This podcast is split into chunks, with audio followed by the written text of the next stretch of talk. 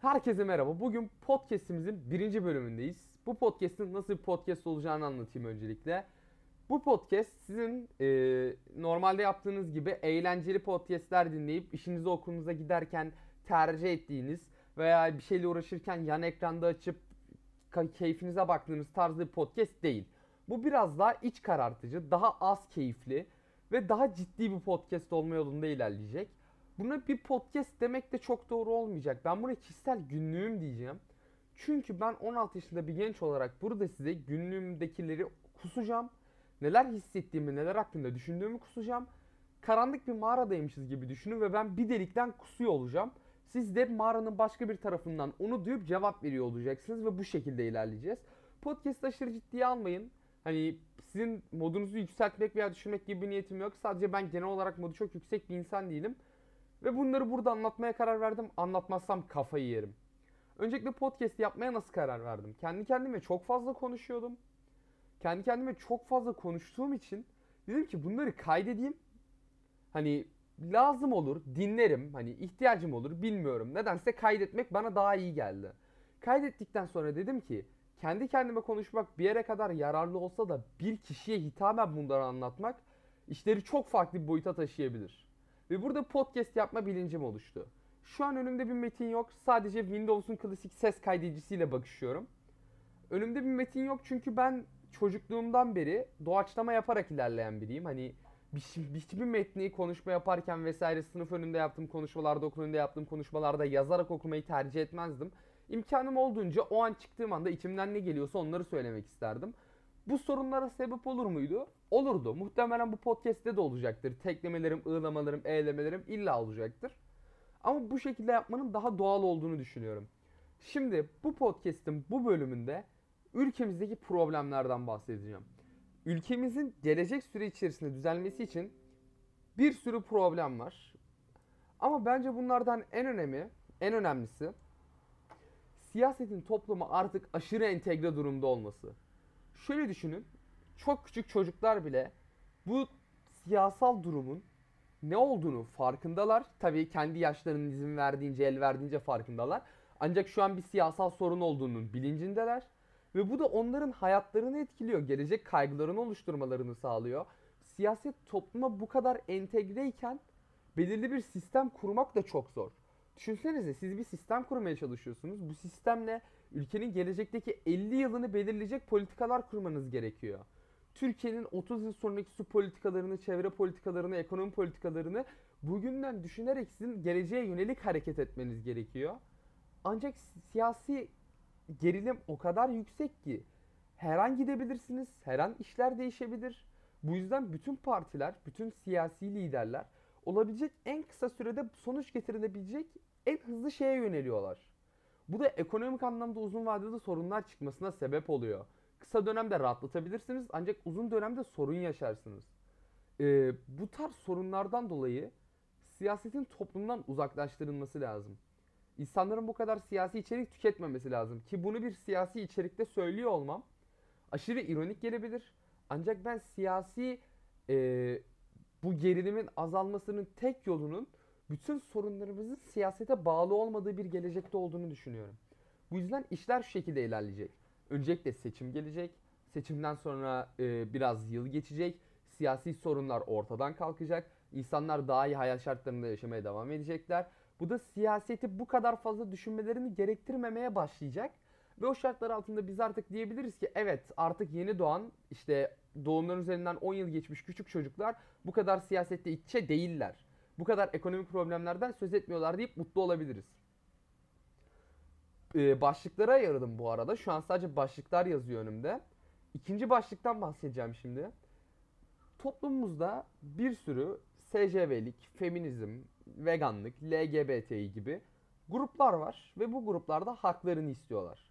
Bence bu grupların haklarını istemesinde herhangi bir sorun yok. Bazılarının yapış şekilleri bana mantıklı veya doğru gelmiyor.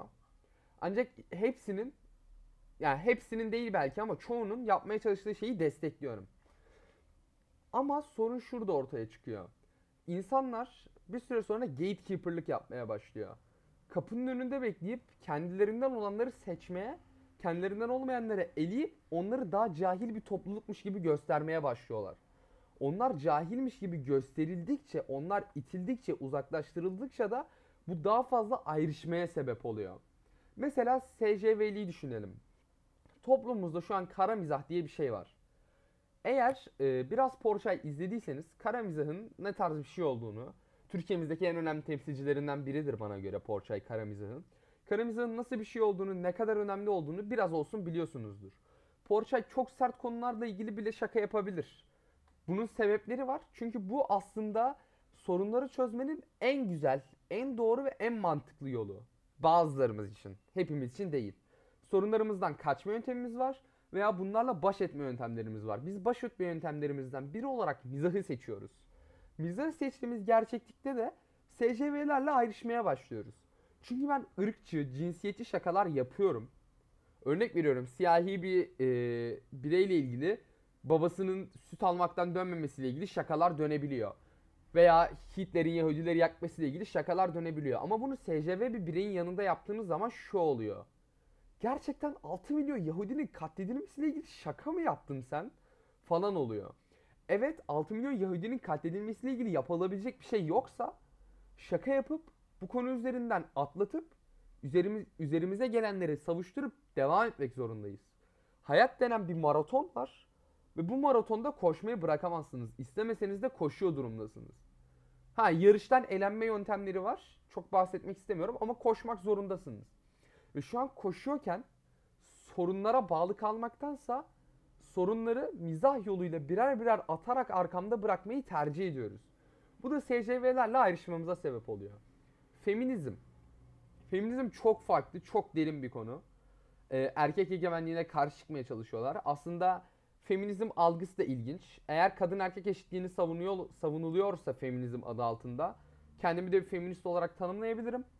Ancak feminizmden kastımız kadın haklarını savunmaksa kadın haklarını savunmanın doğru olduğunu, kadınların erkekler kadar eşit olduğunu düşünüyorum. Ancak sorun şu, tarihte hiçbir zaman bir azınlık haklarını istedikleri zaman haklarını elde ettiğinde evet artık eşitliği sağladık. Hey deyip ayrılmazlar.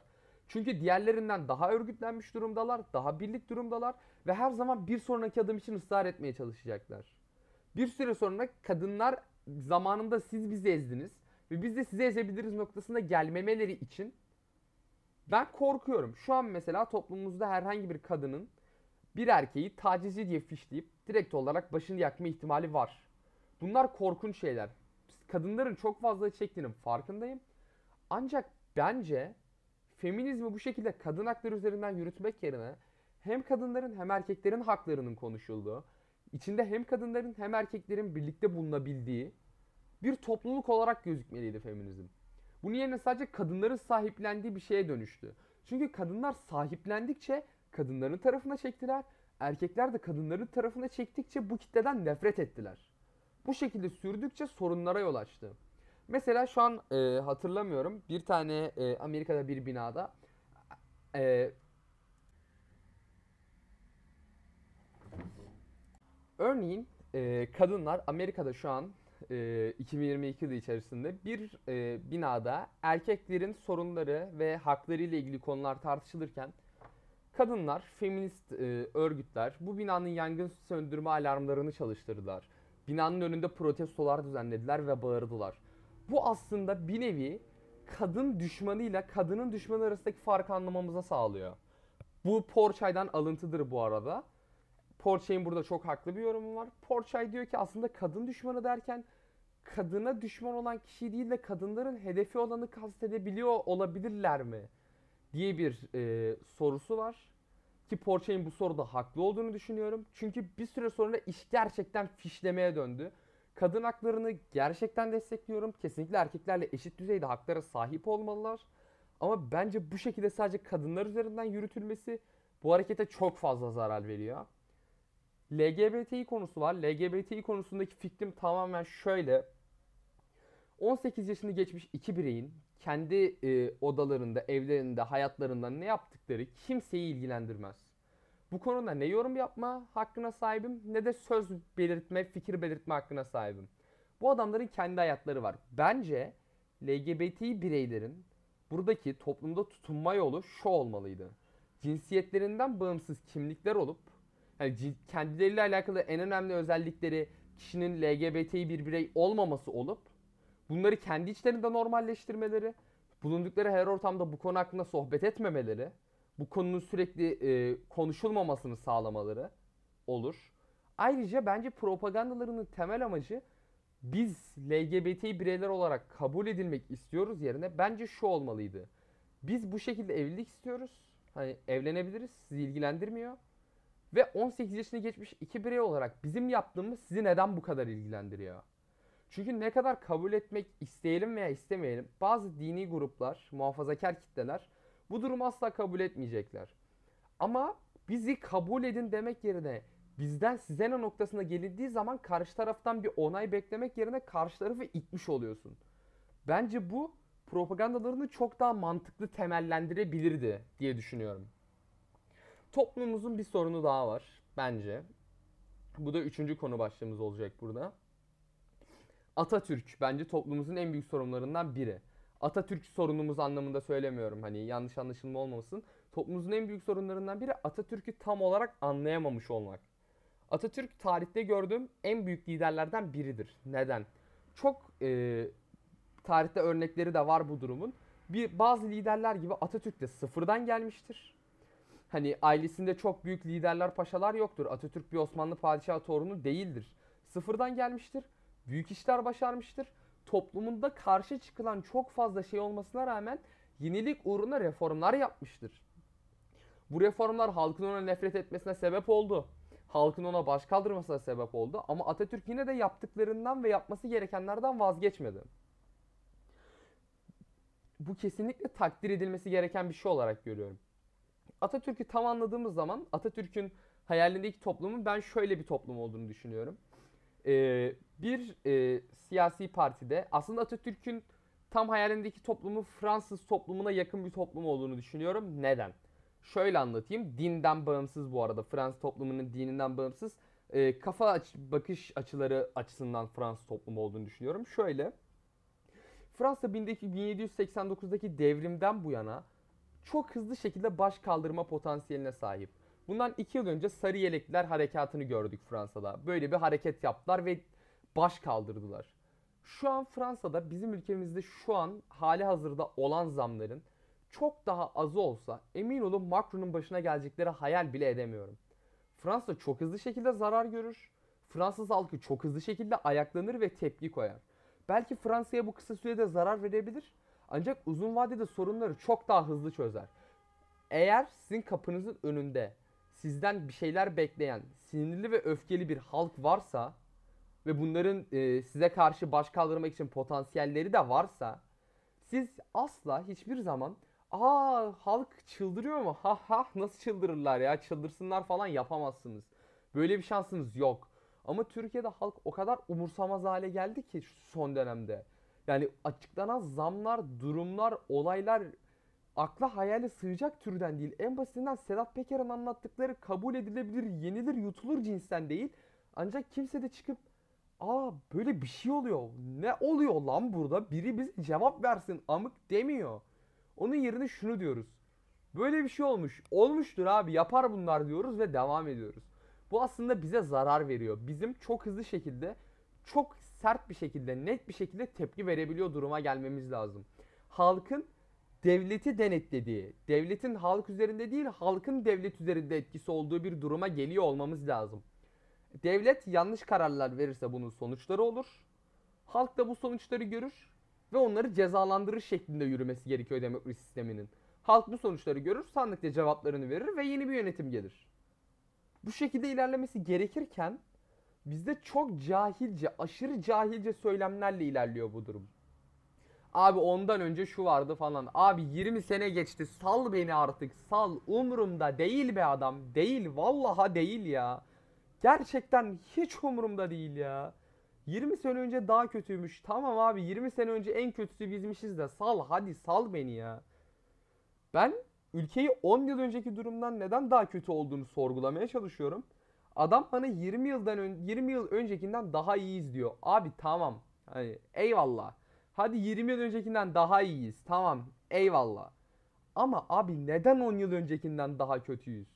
Neden halka yalanlar söyleniyor? Rüşvet sorunumuz var, ekonomik problemlerimiz var, göçmen sıkıntımız var, tonla problemimiz var, kişi hak ve hürriyeti kısıtlanıyor, festivaller yasaklanıyor, Sedat Peker'in açıkladıkları var ve biz bunlara rağmen bir cevap alamıyoruz.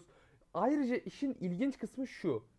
Evet hani iktidar bu şekilde tepki veriyor olabilir.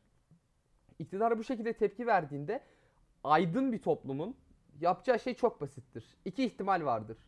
Bir ayaklanır, iki sandıkta oy vererek cevabını gösterir. Bizde şu an o kadar ilginç bir çıkmazdayız ki ayaklanamıyoruz. Bu bir sayın savcım hani ayaklanalım tarzı bir çağrı değildir kesinlikle. Öyle bir şey yapmayın lütfen. Hani hem böyle bir şey yapamıyoruz hem de sandıkta oy vererek de gönderemiyoruz. O kadar ilginç ki.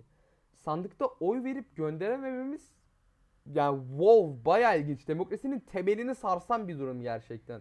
Çünkü iktidarın yanlışlarını söyleyen ve halkın isteklerini yapan bir muhalefet her zaman ortaya çıkar. Ve bu şekilde halk bundan memnun değilse ikinci seçeneğe yönelir şeklinde ilerlemesi gerekiyordu bu sistemin. Ancak hani ikinci seçenek yani bu mu yani gerçekten ikinci seçeneğimiz? Çok kötü lan. Gerçekten çok sinirleniyorum, çıldırıyorum. Hani bu kadar kolayken şu an ülkedeki bir şeyleri çözmek ve seçimi kazanmak, gençlere umut vermek bu kadar kolayken bunu nasıl beceremezler ve bu şekilde ellerini yüzlerine bulaştırırlar anlamıyorum. İnsanlar nasıl hala muhalefete güvenmez ve yeni seçenekler arar ve yeni bir kurtarıcı bekler anlamıyorum. Abi muhalefet olarak değil ki. Bizde %20 oy var evet ama biz iktidar olmak istemiyoruz. Muhalefetken ödenek geliyor hem tonla. Hem de iktidar gibi sorumluluğumuz yok. Rahatız deyin. Biz de başkalarına oy verelim. Bizim oyumuzu gereksiz yere kendinizde meşgul etmeyin. Şimdi yeni partiler var. İşte Ümit Özdağ'ın Zafer Partisi, Muharrem İnce'nin Memleket Partisi, işte mutlaka Babalı'da görmüşsünüzdür. Cem Uzan'ın Genç Partisi falan filan. Genç Parti yeni bir parti değil ancak işte daha düşük oy oranlı partilerden bahsediyorum. Bunlardan birine yönelsek bile halkın büyük çoğunluğu güce tapar Türkiye'de. Bu yüzden bir parti çok yüksek oylara ulaşmadan ona bir daha bir oy akının gerçekleşmesi zordur. Yani şöyle düşünün CHP %30 değil de %5 olsaydı yani şu an Memleket Partisi veya Zafer Partisi kadar oy alıyor olsaydı insanların gerçekten o üçlü içerisinden Memleket, Zafer ve CHP içerisinden tercihleri CHP mi olurdu Türkiye'de? Hayır olmazdı. İnsanlar diğerlerini tercih ederlerdi. Ancak güce tapar bizim insanımız. Başka seçeneği de yoktur çünkü. Bu yüzden en güçlü olanına verirler. Ve diğerleri her zaman çok hani ilginç şeyler olmadığı sürece düşük kalırlar. Mesela Erdoğan döneminde ilginç şeyler olmuş. Adamı hapse atmışlar. Popülerliği çok hızlı şekilde artmış. Şu an mesela Ümit Özdağ'da da bir benzeri yaşanıyor. Muharrem İnce de bir benzeri yaşanıyor. Yani iki el The Last of Us atması aslında iyi bir lider olabilir. Gibi düşünün. Bunu anlatmaya çalışıyorum. Bu yüzden bizim şu an, şu an şuna ihtiyacımız var. Öyle bir parti gelecek ki abi biz sorunlarınızı anlıyoruz. Bak net. Hani kıvırmayacak işte R yok işte düz insan gibi mantıklı, akli, pragmatik düşünceler içerisinde. Rasyonel bakacak. Ve diyecek ki biz herkesin oyuna talip değiliz. Bence bir siyasetçinin sahip olması gereken tutum budur. Kimse 80 milyonun oyuna sahip olmayı istememeli. Benim fikirlerime katılmıyorsan, benim fikri, fikirlerimi belirttiğimde bana karşı tepki ve öfke besliyorsan bana oy verme. Yani yapacak bir şey yok. Hani fikirlerine katıldığınız insanlara oy vermeniz gerekiyor. Benim fikirlerime katılmıyorsan ben senin için fikirlerimi değiştirmem. Sana neden böyle düşündüğümü anlatırım. Ha ikna oluyorsan verirsin. İkna olmuyorsan vermezsin. Bu kadar basit. Bu yüzden Babala'da yapılan programları çok beğendim. Çünkü hem Muharrem İnce hem Ümit Özdağ e, Bahar Hanım'a karşı biz seni ikna edemeyiz gibi cümlelerde bulundular. Bence bu çok değerli. Muharrem İnce'nin özür dilemesi çok değerli. Bu tarz durumların daha fazla yaşanması lazım. Siyasetçilerin özür dilemeyi, hatalarını kabul etmeyi ve herkesin oyuna talip olmamayı, halkta herkese oynamamayı, popülist olmamayı öğrenmeleri gerektiğini düşünüyorum. Benim fikirlerim bu şekilde. Bana katılabilirsiniz, katılmayabilirsiniz. Katılmıyorsanız e, yorumlarınızı Twitter'a atarsanız mutlaka ben görürüm. Hepinize teşekkür ediyorum dinlediğiniz için. Görüşmek üzere.